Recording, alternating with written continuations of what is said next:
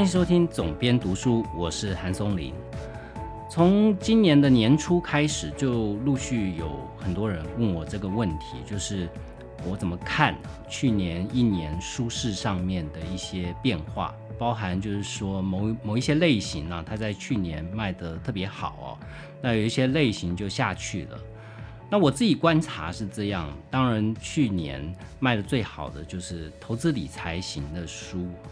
那投资理财书卖得好呢，其实表面上看起来它的原因是因为去年的股市大好嘛，虽然疫情，但是全世界股市都是呃大幅的飙涨哈。那去年如果有在股市里面的人，应该都有赚到钱。而且有非常多的年轻人其实就直接投资美股了，所以这就变成一个全民运动了。那相较在这样的全民运动的风潮底下，呃、大家都会想要去买本书来看，哦，那这是一个表面上的驱动原因。但是实际上我觉得更深层一点的社会趋势，哦，可以这样去看。我自己的解读是，在现在这个世代，也就是说我们常呃会看就是说呃书的消费哦，其实我们会说虽然年轻人不看书啦，但是任何一个消费市场大部分哦都是从年轻向年纪大的市场做扩散哦，也就是说在这个社会上面最主要的消费的意见领袖还是属于年轻群体哦，年轻群体造成流行以后才会慢慢次第的往年纪大的群体做扩散。那如果我们从流行上面看是这样，我觉得它代表的意义是，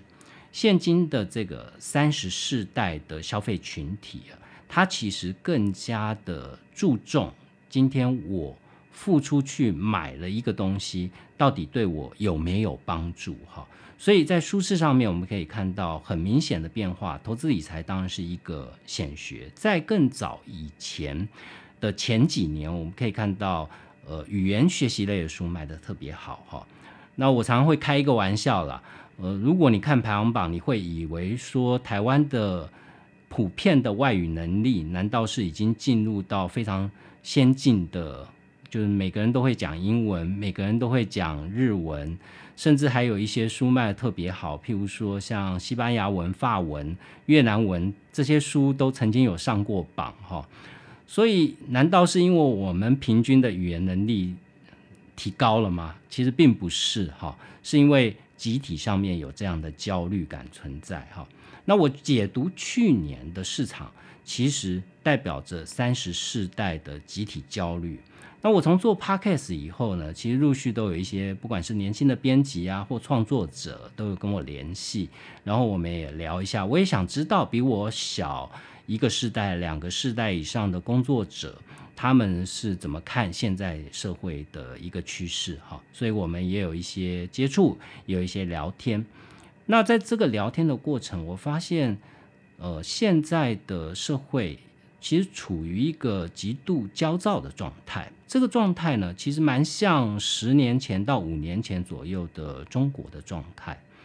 但是呢跟当时的中国有一点不一样啊，那个时候中国的焦躁其实是来自于每个人都想要成功哈。那中国是一个市场极大的地方，呃，看起来市场的机会很多，但实际上呢，因为他们人口特别的多，所以要出头其实是相对来讲难的，所以每个年轻人是想尽办法、想方设法、想要成功导致的焦虑哈。但是现在台湾社会不太一样啊，我觉得现在的三十世代呢，其实是想方设法不要失败啊，因为现在的台湾处于一种氛围，就是我买不起房子，哦，我低薪，所以我赚不到钱。好，哦，在这样对于前途忧虑的情况下，他其实更迫切的、更饥渴的想要取得他可能成功的对价关系哈，哦，所以投资理财书卖得好，其实来自这样对于未来没有确定感，对于前途没有确定感的焦虑。那这样的焦虑就形成一种烦躁的气氛，在每一个领域我们都可以看得到这样的现象哈。我常常觉得书市的排行榜其实就是一个社会的流行缩影，你可以从年度排行榜看得出来说，去年这个社会流行的一个趋势、哦、它其实就是一种付费投票的概念、哦、你想每一个人买书他其实都是花了钱下去买的，他花了钱代表他对这个题材特别的感兴趣。那去年我们可以看到其实有几个领域还是一样，像文学领域还是还是比较弱一点的。其实不只是所谓的华文创作，就连翻译小说卖得好的也并不多。那排行榜上面还看得到什么呢？排行榜上面你可以看到说，譬如说我在经营的生活风格这样的领域，早年风格两个字是可以卖钱的、哦，就是说如果你精雕细琢一些产品的，你把它打磨到它可以象征某一个群体的独特风格，很多人想要成为这样的群体，所以他愿意付钱来去买这样的概念、哦、但是呢，你在去年可以发现风格两个字是没办法卖钱的、哦、你必须还是要回到生活的这个领域，能不能跟消费者产生对价关系，有他才愿意买单、哦、纯粹的风格现在是越来越难卖了。那在这样的舒适观察以及我刚刚讲的三十世代的集体焦虑的状况，我今天就想要跟大家分享一个我从纪录片里面看到一个有趣的概念，它是一个在生活上面可以执行让你生活变得比较简单比较不焦虑的状态，然后呢从这个概念里面延伸介绍几本我看过的书啊，里面曾经提过的相对应的概念。一段音乐过后，就让我开始介绍今天的内容。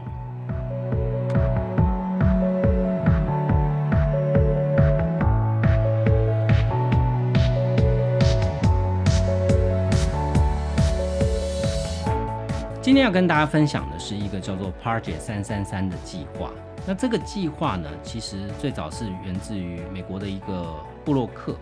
他经营了他的部落格跟 I G。那他有一个想法、哦、他就提出来一个观念说、呃、可不可以把他的衣柜重新整理、哦、变成是三个月内的时间只用三十三件单品来穿搭。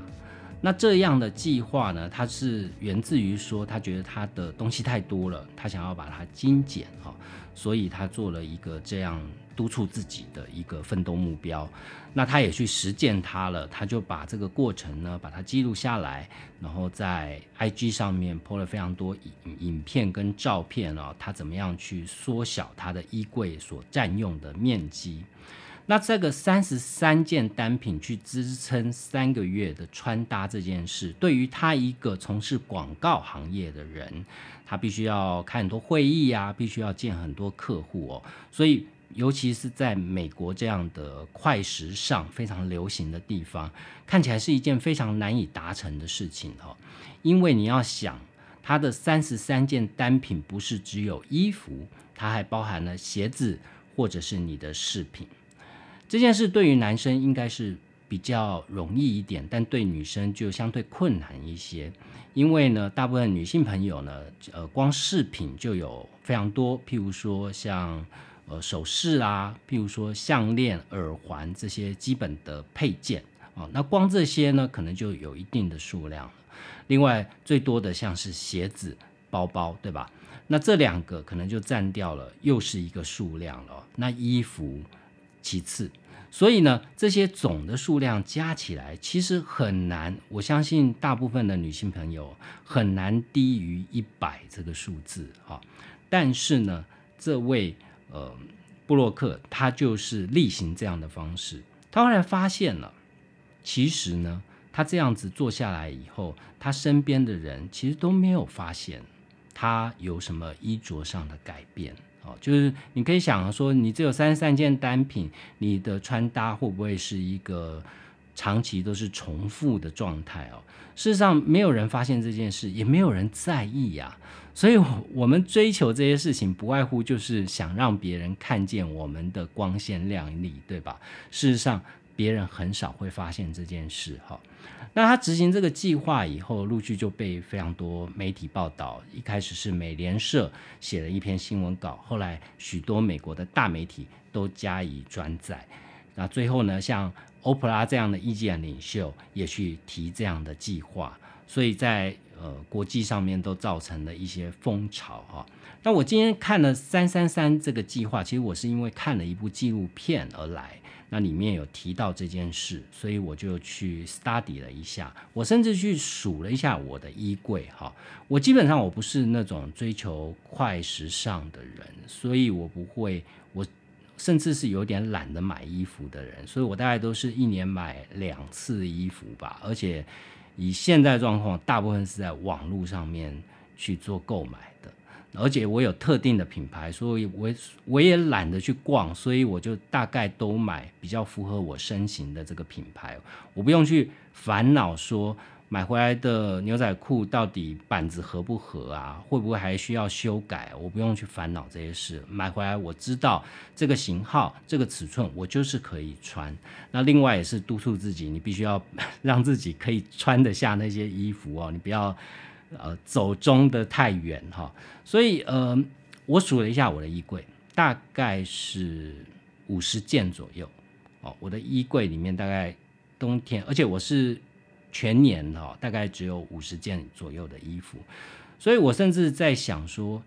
呃，对我这个既没有饰品，我不需要佩戴任何饰品，我连手表都不戴。呃，我曾经想过要买一只 iWatch， 但是我想到说，我要拿它来干嘛呢？好像唯一具有说服力的只是说可以做一些健康的检测吧，但这不就是每年做一次体检就解决的事情了吗？所以好像找不到太多的动力让我去拥有一只我每天还要充电还要记得去佩戴它的手表、哦、所以我也到后来我也没买。那我在想说搞不好我可以更进一步、哦、我可以去执行所谓的一三三、哦、就是一年只用三十三件单品来搭配，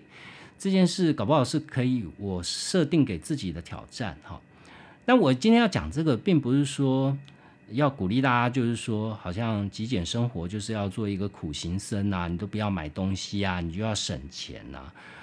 我觉得不是这样哈。就是大家都应该都知道贾伯斯的故事嘛，大家都知道贾伯斯的 icon 就是他有都是穿着黑色的高领的衣服搭配牛仔裤跟球鞋哈。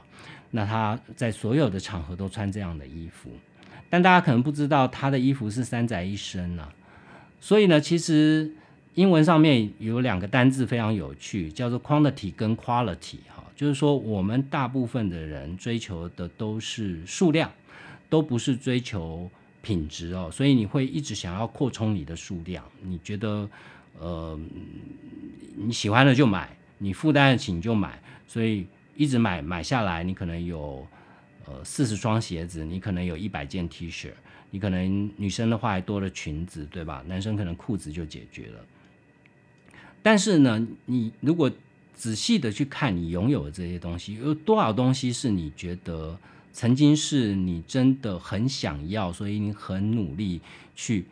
买下它，然后你很珍惜，然后你经常会穿它，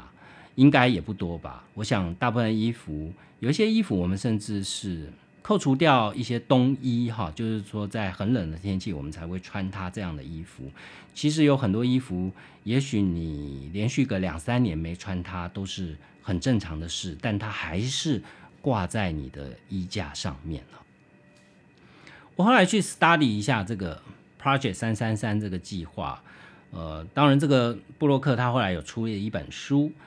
然后他的故事呢其实也非常的励志，他其实会走到这一步其实有原因的。大凡大家做一个重大的改变，一定是会有一个督促你改变的转捩点哈。至于他其实就是前面他的人生有一些故事存在，他其实呃之前有过一段婚姻，然后那段婚姻呢，他跟前夫生了一个女儿，但是呢，因为他跟前夫的关系破裂了，所以他离婚争取女儿的抚养权。那在那个时候他的薪水是很低的哦，在书里面讲说他的薪资呢只有呃一万六千块年薪的美金，那这个数字呢即便放到台湾都不算是高薪了，都算是中间甚至偏低的一个薪水哈。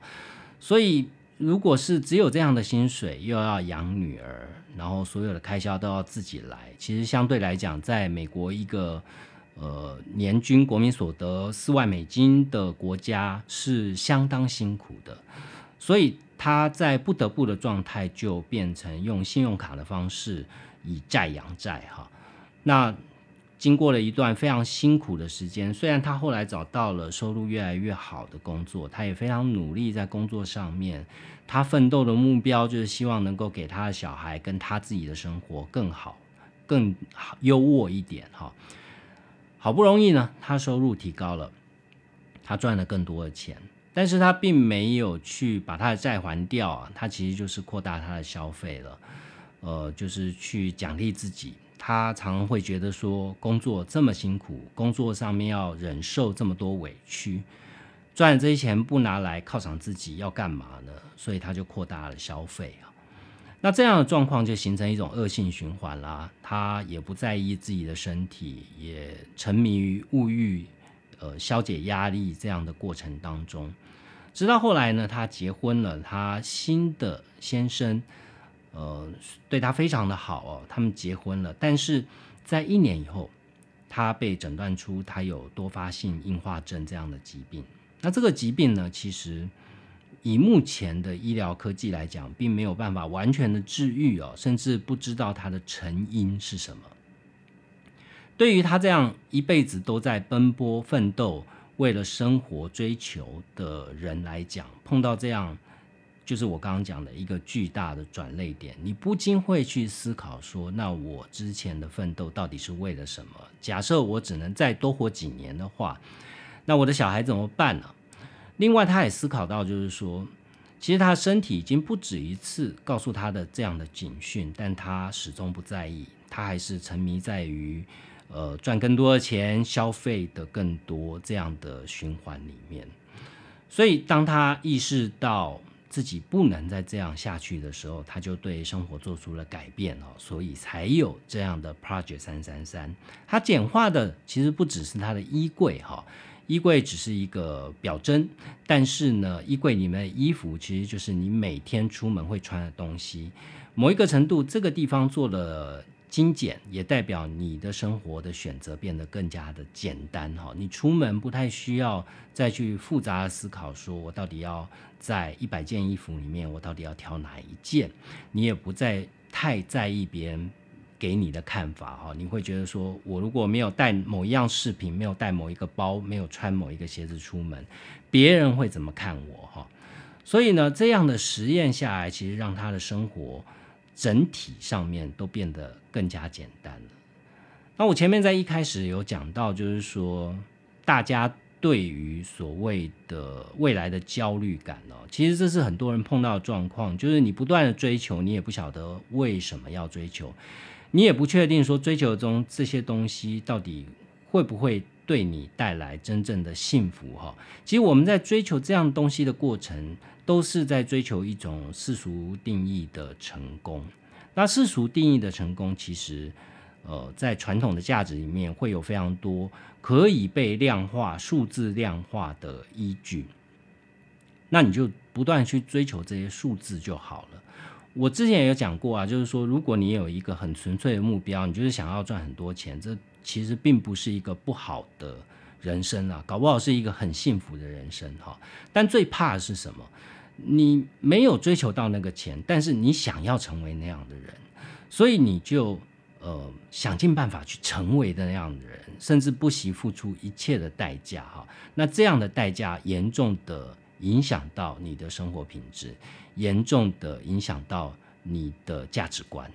哦。那我们可以看到最大的焦虑来源其实是这个哈。你会认为说你买不起房子，呃，所以你成天处在那种焦虑状态。但是这个焦虑有用吗？如果你不从提高自身收入开始做起的话，其实这个焦虑永远都只会是个焦虑。我们在现代社会啊，经常会碰到这样的两难，就是呃，要取得物质的欲望基本上是推动一个社会成功的原动力哈，不断有这样的追求，你才能推动社会往前进。我曾经看过趋势大师 Kevin Kelly 曾经在他的书里面写过，他曾经对他所拥有的物品做过一次调查，他用计数器来做计算哦，因为数量非常的庞大，他针对他自己以及针对美国的中产阶级的家庭做过的调查发现，就是说平均的中产阶级家庭大概所拥有的物件都超过一万以上。那他回头去爬书一些文献资料发现，十八世纪的英国国王大概也不过就是这个数字，顶多多一点到两万件吧。也就是说，现在任何一个中产阶级家庭所拥有的物品哦，你都可以定义它拥有物品丰足到超过十八世纪或者是接近十八世纪英国国王的水平。那理论上你应该是任何一个中产阶级都很快乐嘛，对吧？但实际上并不是这样哈。过多的物件充斥在你的生活里面，其实会造成一个就是呃，最简单的就是选择障碍的问题。我们一定常常会发现出门不晓得穿哪件衣服啊，你会花很多时间再去思考这样的问题。这样困扰不只是发生在像衣服这样你每天必须要面对的东西，其实小到衣服，大到你一个家，其实都是一样的状况。我在前几年的时候曾经帮叶宜兰出版一本书叫《家的模样》，那在编辑之初的时候，其实他的家都还在进行装修的过程、哦、我们是边装修边去搜集这本书所需要的素材，作者在写稿，我们同时在编辑，所以在编辑过程我都还没真正看过他的家，我只透过照片来了解。那等到这本书的编辑接近尾声的时候，其实他的家也就装修的差不多了，也收拾的差不多，主人家认为可以让朋友来家里面，所以在书做到一个阶段的时候，我就到他家去参观。那我到时候看到他的家、哦、当然大家如果看过那本书就知道，宜兰的家呢基本上就是一个大的中岛厨房放在家的正中央、哦、这是一个非常特殊的设计。但是最吸引我的其实不是这个中岛厨房、哦、其实是后面它的柜体、哦、它的柜子上面有一个看起来就历史非常悠久的微波炉。那我那时候就问宜兰，我说诶，这个全新的家你怎么没有想说把这个微波炉换，顺便就换一个新的呢？微波炉也不是非常贵价的东西嘛，甚至有非常多更新功能的，譬如说像水波炉这样呃，又可以拿来蒸东西，又可以拿来做烤箱，这样的功能更加先进的器具哈。那那时候宜兰就跟我讲，他说他的生活习惯是这样，他买进任何一项物品之前都要思考再三，就是他是不是真的需要这样的东西、哦、那以这一台微波炉来讲，当然第一个考量就是它没坏嘛，对吧？然后他们觉得呢呃，这个微波炉有一样功能非常好用，就是说它可以拿来解冻生鱼片、哦、就是早年这个是在买日本原装的微波炉了，所以它有内建这样的功能，那他们觉得这个功能很好用，所以就没有起心动念说要把这个微波炉给换掉。那宜兰家大概就是一个二十来平大的空间吧，当然以两个人居住来来讲的话，并不是一个太过狭小的空间，但也不是到你非常充裕，可可以说呃，买很多东西都塞得下的一个空间、哦、所以宜兰他们其实就是呃，例行就是每一样东西进到家里面来都是要有原因的，所以他的家呢可以保持一个非常极简的风貌，你一看你就觉得非常的清爽、啊、不会有很多的杂物的堆积，每一个东西摆在每一个地方都是有它的理由的。所以呢，你要你的生活品质做提升，其实并不是买进非常多的物品来去把空间填满，而是你想办法去怎么样在有限的空间陈列或使用有限的物品、哦、譬如说我帮他做过另外一本书啊，叫《日日三餐》，这本书里面也有讲说他烹调使用器具的一些看法，像他就不买有一些单一功能的厨房器具，譬如说我们在电视购物上面常常会看到呃，帮你可以不用弄脏你的手、哦、不用让手沾了很多大蒜的味道，却可以帮你只要用绳子拉几下，它就可以帮你切出蒜粒出来。那这样的器具呢，当然它只为了这个用途、哦、那你要想厨房里面有非常多这样的器具，每一个用途你都买一个器具的话，很快你就堆了十几二十种器具在你的厨房。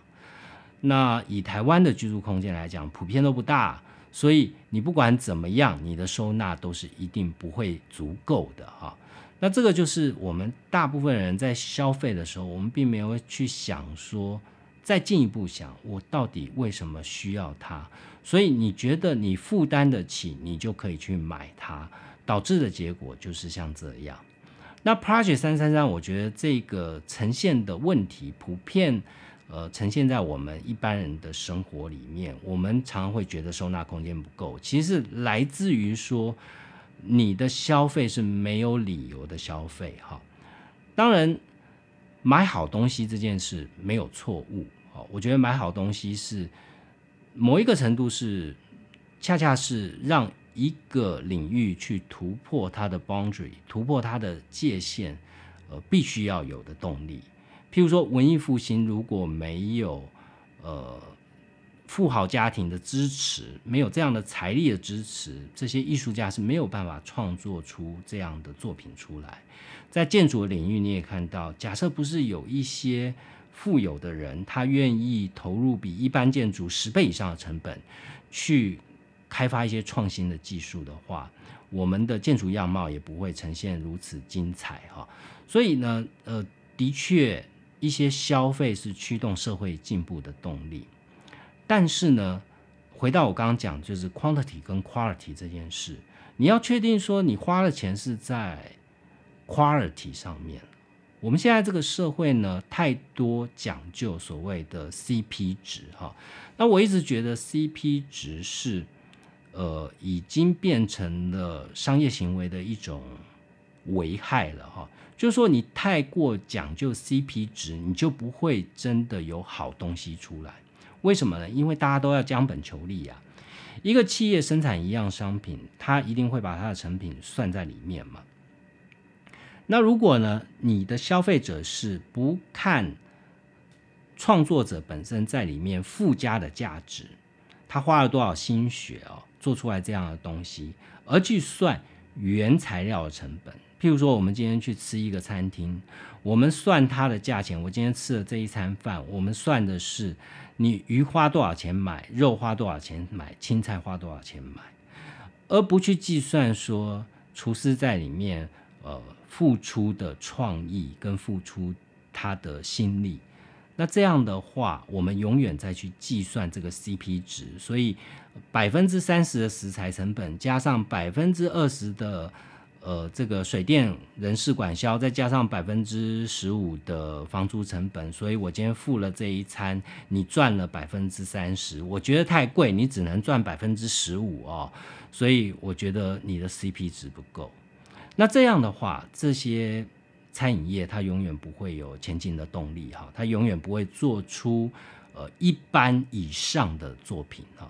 所以其实现在的商业其实已经慢慢的要脱离所谓的 C P 值的时代，应该要进入到一个 V P 值的时代，就是 value。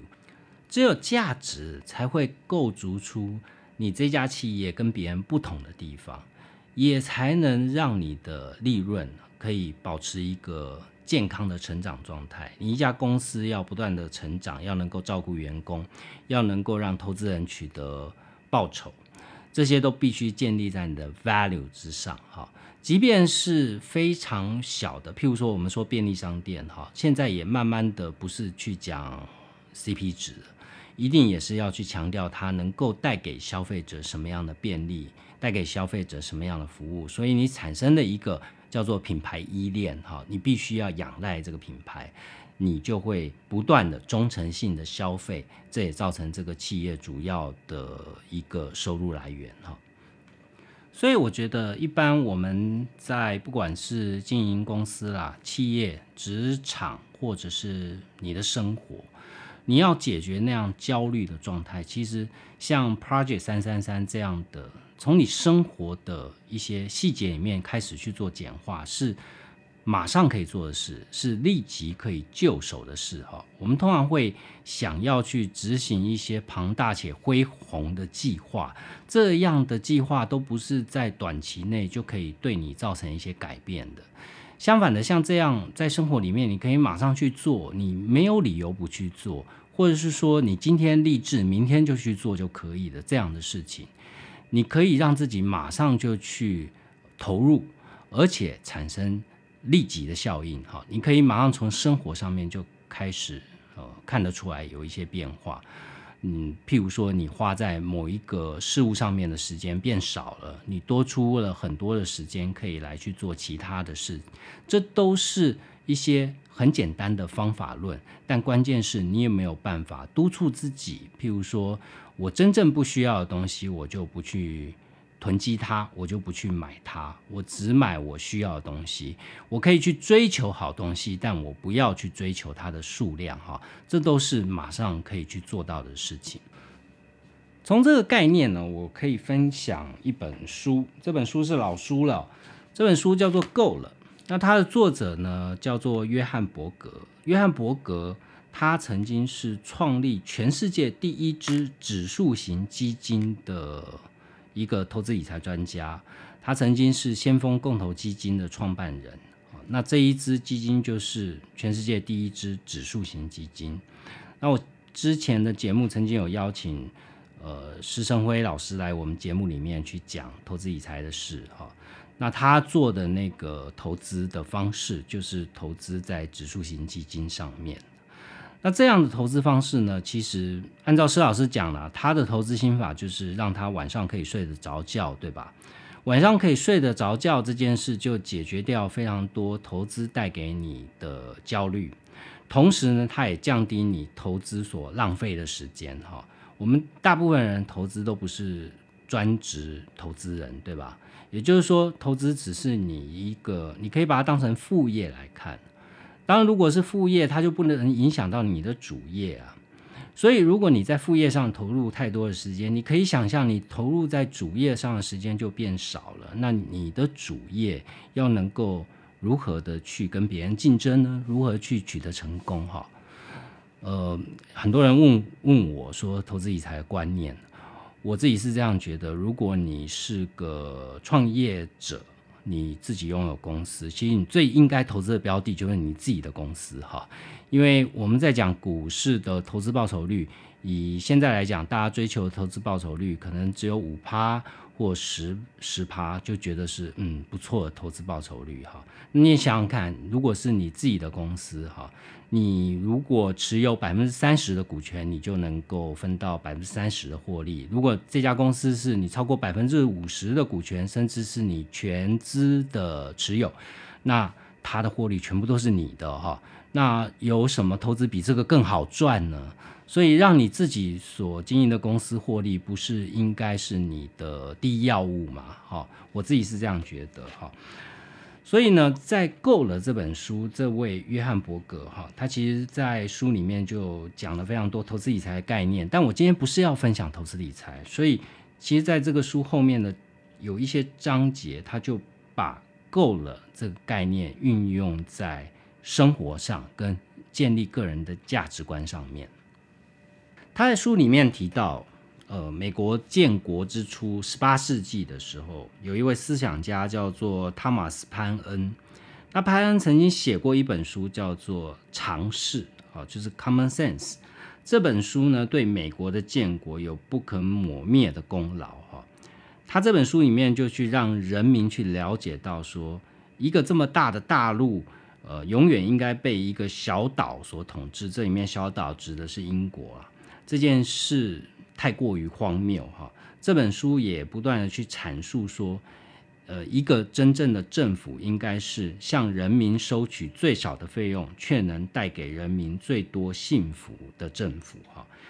而且他还不断的去阐释一个观念，叫做越简单越不可能失序哈。那这件事呢，放到今天还是一样受用的哦，越简单越不可能失序。如果你放在不管你的生活或是你的工作，如果你是一个企业主，它都是一个归臬一样，我自己在我的经营公司的过程里面，我也发现到这件事情，真的就是越简单越不会失序。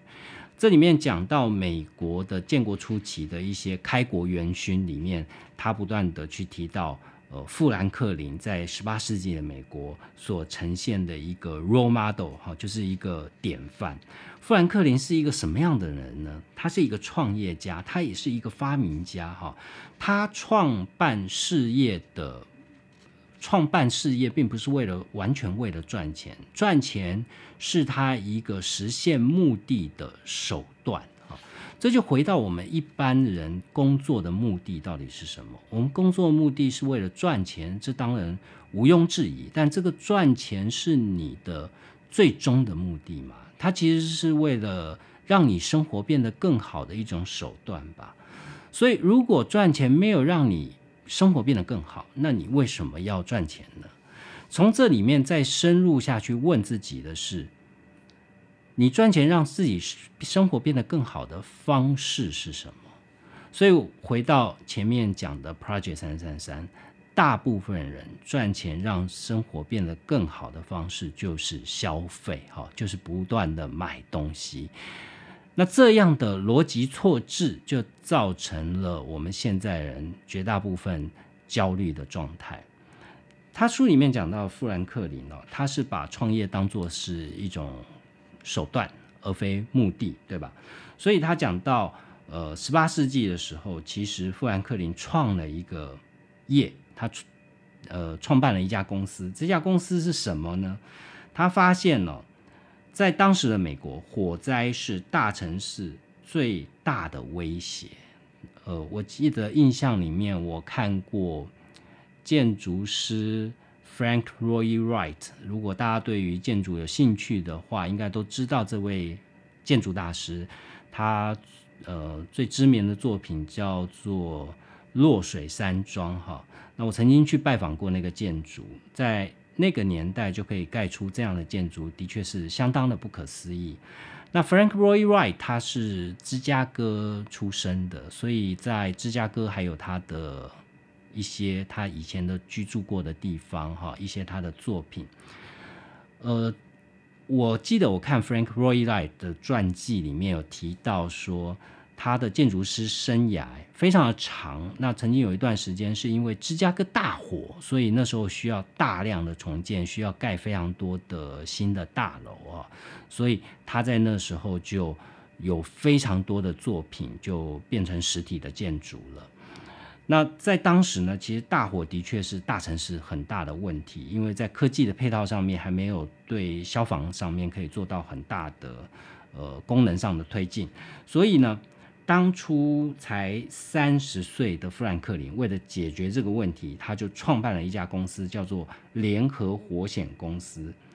他组织了一群人，就是当火灾发生的时候，大家就呃有点像互助会的概念吧。就组成了一个长龙，然后传递水桶来去救火，哦，那保护这些受到火灾的这个呃，就是说如果你是这一个出资者，你就有这样的权利，那大家就会来帮你，哦，所以我刚刚讲说有点像互助会啦，就可以保护出资者的房舍，哦，那没有多久呢，开始美国的大城市就不断出现类似的火险公司。那到一七五二年的四月，富兰克林跟其他的这些同业这样的公司就联手创办了一家叫做费城贡献的公司。这家公司至今还存在，而且是美国历史最悠久的产险公司。那富兰克林创业的目的是这样，啊，他不但是呃开办了保险公司，他还创办了图书馆、学校，中包含中学、大学、医院还有学会，哦，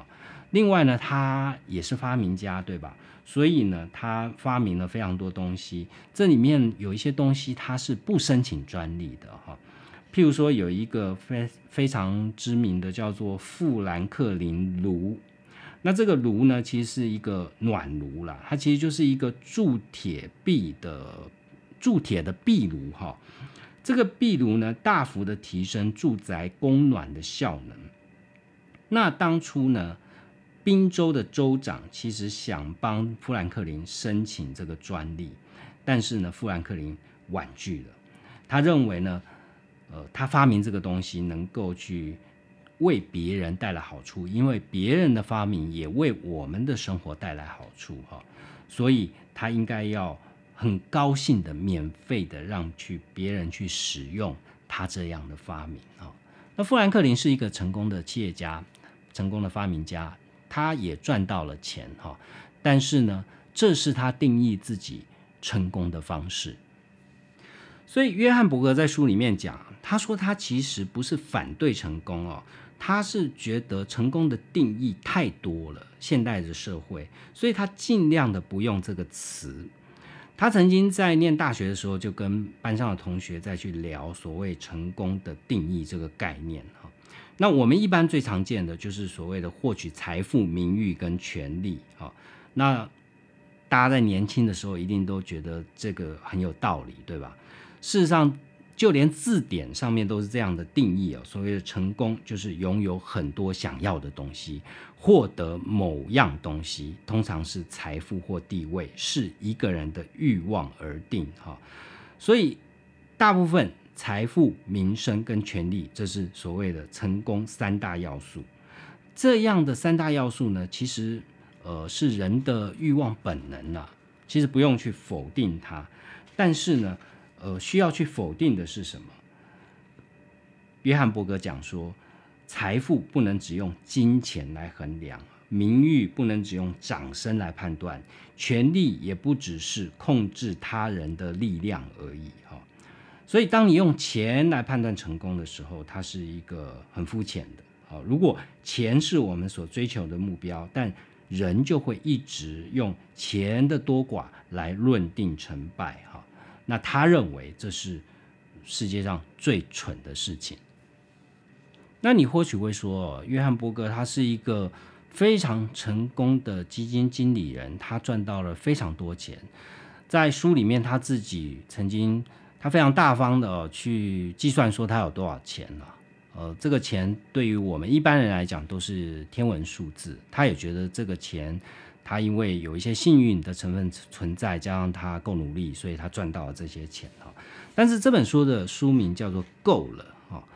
呃，不是在讲说钱的多寡，它其实回到一个最核心的论述，就是说，呃，我们追求的成功不外是想要得到幸福嘛。那什么叫做真正的得到幸福呢？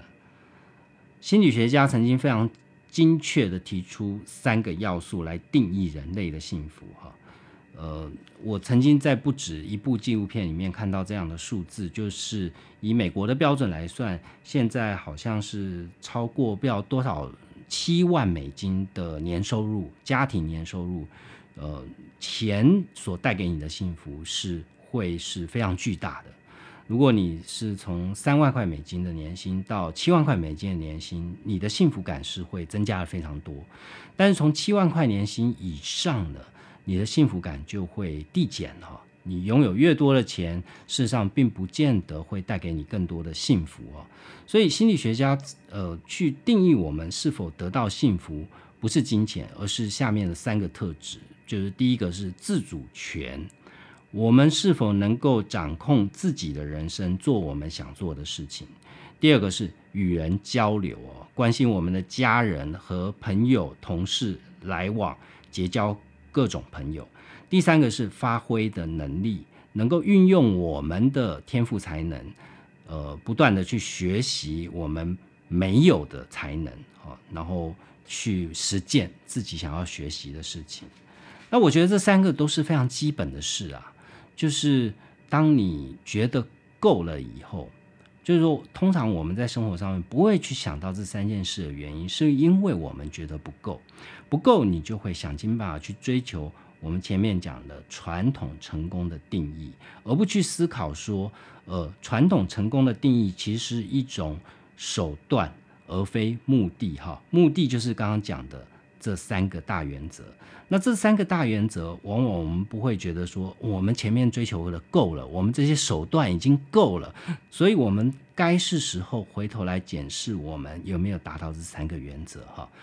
呃，我觉得不管是任何收入的人都可以用这个方式来去检视你自己，因为不管你是有多少人都不会满足的，你就算赚了，在我曾经有一个很成功的朋友，他跟我讲说他要退休，呃，他觉得要有五亿哈，五亿他才觉得能够是一个让他安稳退休的数字。那实际上对这个社会里面百分之九十九的人应该都赚不到这个钱吧，我也不可能啊，我甚至连他十分之一也许我都不可能啊。但是呢，呃我觉得在每一个人会有各自不同的追求，这没有绝对。你当然想要成为那百分之一的人也是很好的事情，但重点是你有没有觉得够了。如果你赚到五亿，你觉得够了，那你也是一个人生完美的实践。但是万一你赚到五亿还不够呢，对吧？所以重点是在这个够了，以及你认为你有没有觉得你可以掌握自己的人生，你可以跟你所爱的人交流，以及重点你能不能保持不断学习的状态。那不断学习这件事非常重要，尤其到呃，譬如说我现在这个年纪，我就觉得说人要保持一定的活力，呃，你不断的觉得你有很多事情不懂，你不断的觉得你要透过非常多的管道去学习新的事物，去保持跟社会的接触，去让自己不要跟社会脱节，是一件极其重要的事情。所以像约翰伯格这样投资大师啊，其实他的投资，他自己个人的理财的投资原理也非常的简单哈。他说呢，他并不奢侈，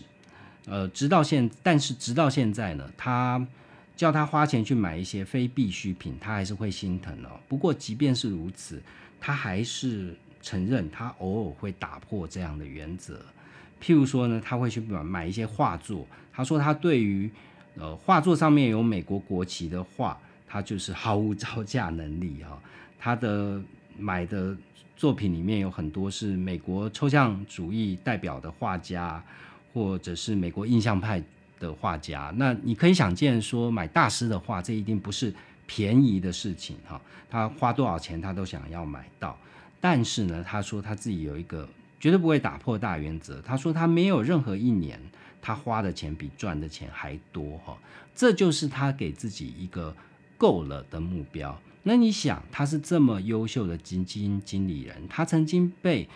评选为全球一百大影响力这样的人物、哦、但是他还是不会有过多的欲望，他已经是富豪了，但他不会被这样的物欲所左右。所以这是他写这本书最重要的一个核心，不是在于说你赚多少钱，而是你有没有觉得说你赚的钱是、呃、实现你个人幸福的一种手段，而非目的。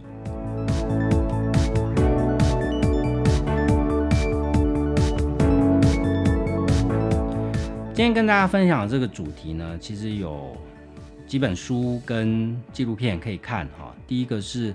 Netflix 上面有一部纪录片叫做《极简生活主义》，里面讲了非常多呃在贯彻极简生活的案例哈。当然，我觉得很多现实上有一些主客观条件我们未必能做到啦，但是可以看看别人是怎么样去真正去落实去执行极简这件事、哦、也许我们不用给自己定那么严苛的标准，但是呢，如果你一旦把自己开始做简化，我相信呃，在你的焦虑的这个部分会降低不少、哦、另外是 Project 三三三这本书叫做《疗愈人生，从衣橱只留三十三件单品开始》哦、这是二零一九出版的书，然后作者是寇特尼卡佛，就是我刚刚讲到的那位部落客。那这本书我觉得、嗯、如果你喜欢看鸡汤书的话，我觉得也可以买来看看。那另外最后一本是我刚刚讲到的这部经典叫做《够了》，那约翰伯格非常知名的共同基金指数型共同基金的发明者，那他写的这本《够了》，这本是畅销书，早安财经的书，它其实也是经典了，所以如果对投资理财有兴趣的朋友也可以买来看。今天的节目就到这边，希望节目内容对你有帮助，有任何问题欢迎让我知道，我会尽快的回复给你。我们下一期节目见。